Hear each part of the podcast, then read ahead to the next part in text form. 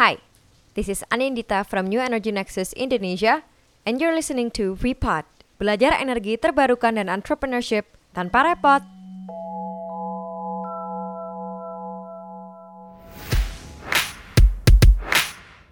Pernah dengar tentang startup? Sehari-harinya kita sudah banyak menggunakan produk yang dihasilkan startup. Banyak juga cerita tentang gimana para pendiri startup membangun startupnya. Dari kantor kecil sampai akhirnya jadi besar. Banyak startup besar yang lulus dari tanda kutip sekolah untuk startup. Sekolah ini membantu startup di fase awal, baik melalui kurikulumnya, bimbingannya, dan dukungan-dukungan lain, supaya startup ini bisa terus bertahan bahkan selepas mereka lulus. Bahasa kerennya, inkubator, dan akselerator. Konsep program inkubasi berawal di tahun 1950-an di Batavia, New York, Amerika Serikat. Bukan Batavia, Jakarta ya. Sebuah pabrik mesin terpaksa tutup. Banyak buruh kehilangan pekerjaan. Tapi muncullah sesosok Joseph L. Mancuso. Joseph Mancuso ini sadar bahwa dengan mendukung kewirausahaan, dampak dari penutupan pabrik yang penting ini tidak akan menjadi sesadis itu bagi penduduk setempat. Akhirnya, dia membeli sebuah komplek industri yang dulunya dimiliki si pabrik yang tutup itu.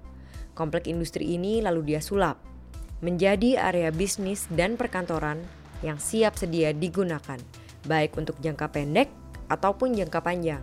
Komplek industri ini lalu dia namakan sebagai The Batavia Industrial Center. Ide Joe Mancuso menyerupai konsep coworking space yang sekarang marak bermunculan. Keberadaan sarana yang mengakomodasi wirausahawan dalam jangka pendek berfungsi sebagai sebuah batu loncatan untuk bisnis mereka. Konsep ini terus berkembang sampai pada hari ini.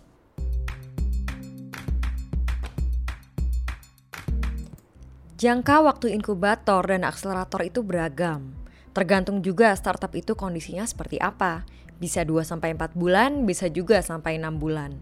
Jargon-jargon asing sering kali bermunculan. So in our world of early stage venture capital, venture backed startups. This portfolio right now is pretty broad. You have e commerce investments, machine learning, data analytics. So, how would you really describe the portfolio strategy here? We are connected and have built thousands of connections within the funding community and corporations and schools and others so that we really are that network connection for startups to get them to the right resource that they need. Kita dengar yuk apa kata expert. Meet Ahmad Reza, Chief Experience Officer dari Accelerize. Accelerize adalah sebuah akselerator makanan yang berbasis di Indonesia yang dikonseptualisasikan pada tahun 2018 untuk memberdayakan dan meningkatkan usaha menengah. Hai Reza, bisa cerita nggak um, apa sih yang spesial dari Accelerize? Nah, Accelerize ini sendiri merupakan sebuah pusat inovasi pangan dan pengetahuan pertama di Indonesia untuk calon pengusaha atau individu yang ingin uh, berkarya atau ingin memulai bisnis di bidang uh, makanan dan minuman.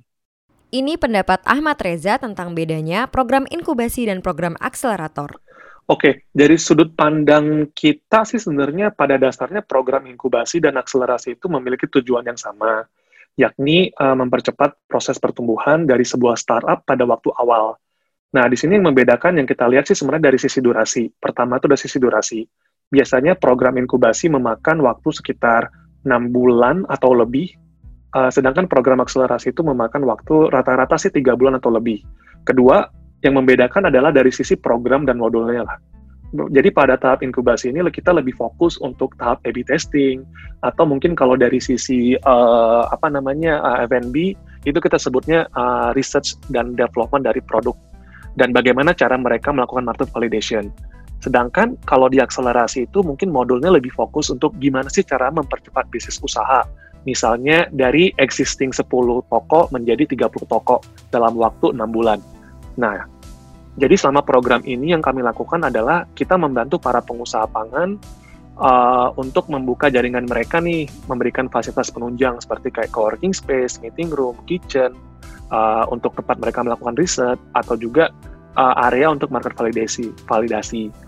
Terus uh, di sini uh, sudut pandang kita sebenarnya sama-sama aja sih sebenarnya kita uh, secara garis besar inkubator dan akselerator itu juga mencari mentor dan juga mengadakan workshop untuk menambahkan pengetahuan lah seperti itu. Itu tadi menurut Ahmad Reza. Yang sekarang jadi buat penasaran, ada ratusan program inkubasi dan akselerator di dunia internasional. Coba kita dengar pendapat lain tentang definisi kedua model program ini. Ini kata Ryan Kushner, penulis buku dari Accelerate This dan Global Lead for Programs and Curriculum dari New Energy Nexus.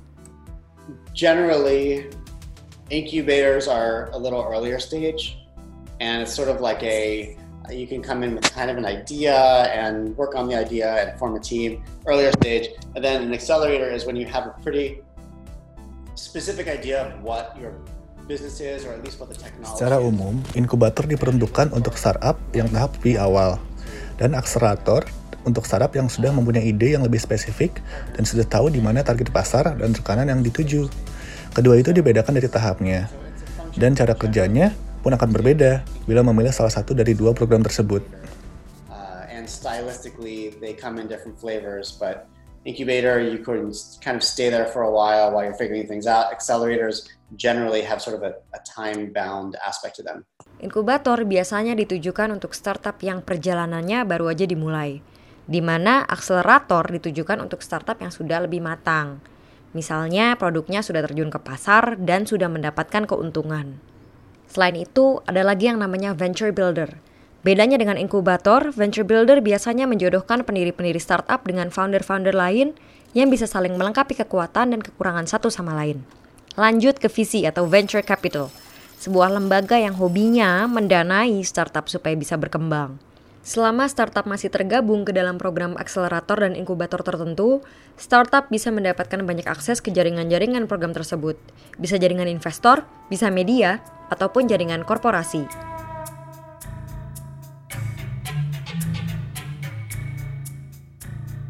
Selanjutnya, kita akan kupas alasan-alasan kenapa bergabung ke program akselerator dan inkubator mungkin adalah langkah yang tepat.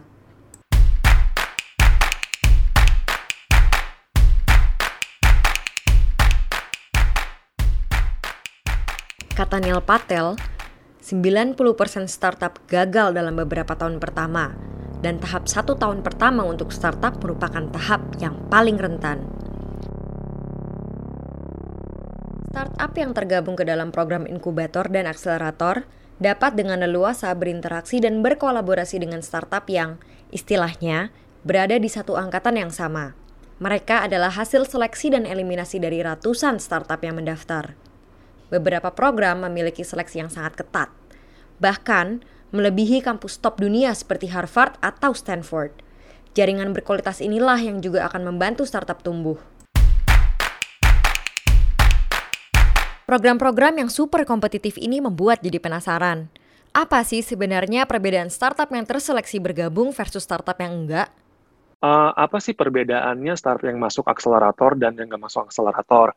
sebenarnya banyak banget sih uh, perbedaannya, uh, tapi mungkin yang lebih paling signifikan yang kita lihat adalah para startup yang masuk ke program akselerator, secara general uh, mereka keluarnya itu mereka lebih mature dan juga udah ready lah untuk masuk ke pasar. Nah, para startup yang menjadi alumni dari program akseleratornya Accelerize ini sebenarnya kita sudah membekali mereka uh, koneksi dan jaringan-jaringan di dunia F&B di Indonesia yang mana dapat mempercepat proses perkembangan dari perusahaan mereka masing-masing.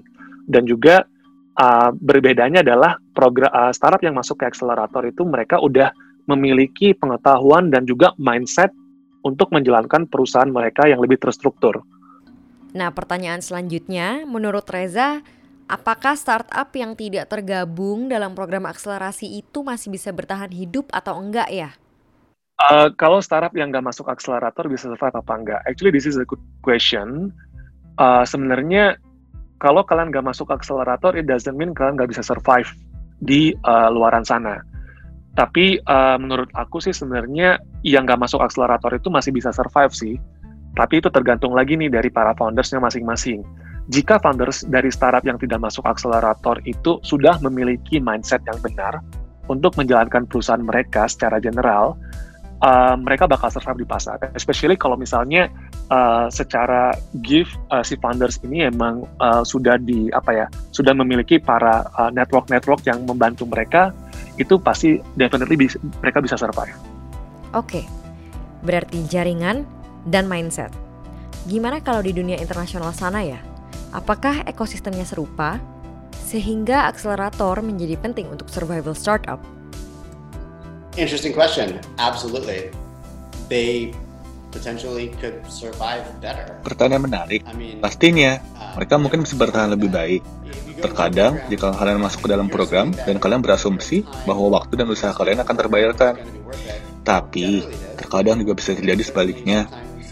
Kami di Intelligent Nexus selalu berusaha sebaik mungkin agar setiap startup mendapatkan perhatian dan kualitas program kelas 1. Hal ini bergantung juga pada industri kalian ataupun tahap startup kalian.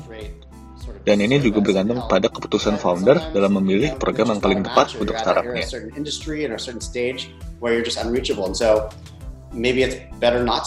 Di era digital seperti sekarang, segala informasi bisa ditemukan. Tak terkecuali informasi yang dibutuhkan untuk mendirikan sebuah startup. Di tahap mendirikan startup, banyak sekali hal yang harus dilakukan. Sayangnya, kadang tidak ada cukup waktu untuk menggali ilmu berbisnis. Di sini, inkubator dan akselerator berperan dalam membantu startup melalui kurikulum yang sudah teruji. Itu kata kuncinya, teruji. Program-program ini juga akan memberikan startup masing-masing seorang mentor. Coba lihat seberapa luas jaringan mentor yang program itu miliki. Apakah relevan dengan startup yang sedang dibangun? Bagaimana dengan portfolionya? Beberapa program bahkan memiliki jaringan sampai tingkat internasional.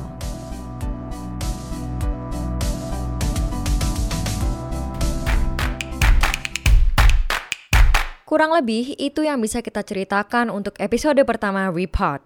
Minggu depan kita akan bahas kapan waktu yang tepat untuk startup masuk ke program inkubasi atau akselerasi. Dan gimana caranya agar bisa diterima masuk ke program yang kompetitif.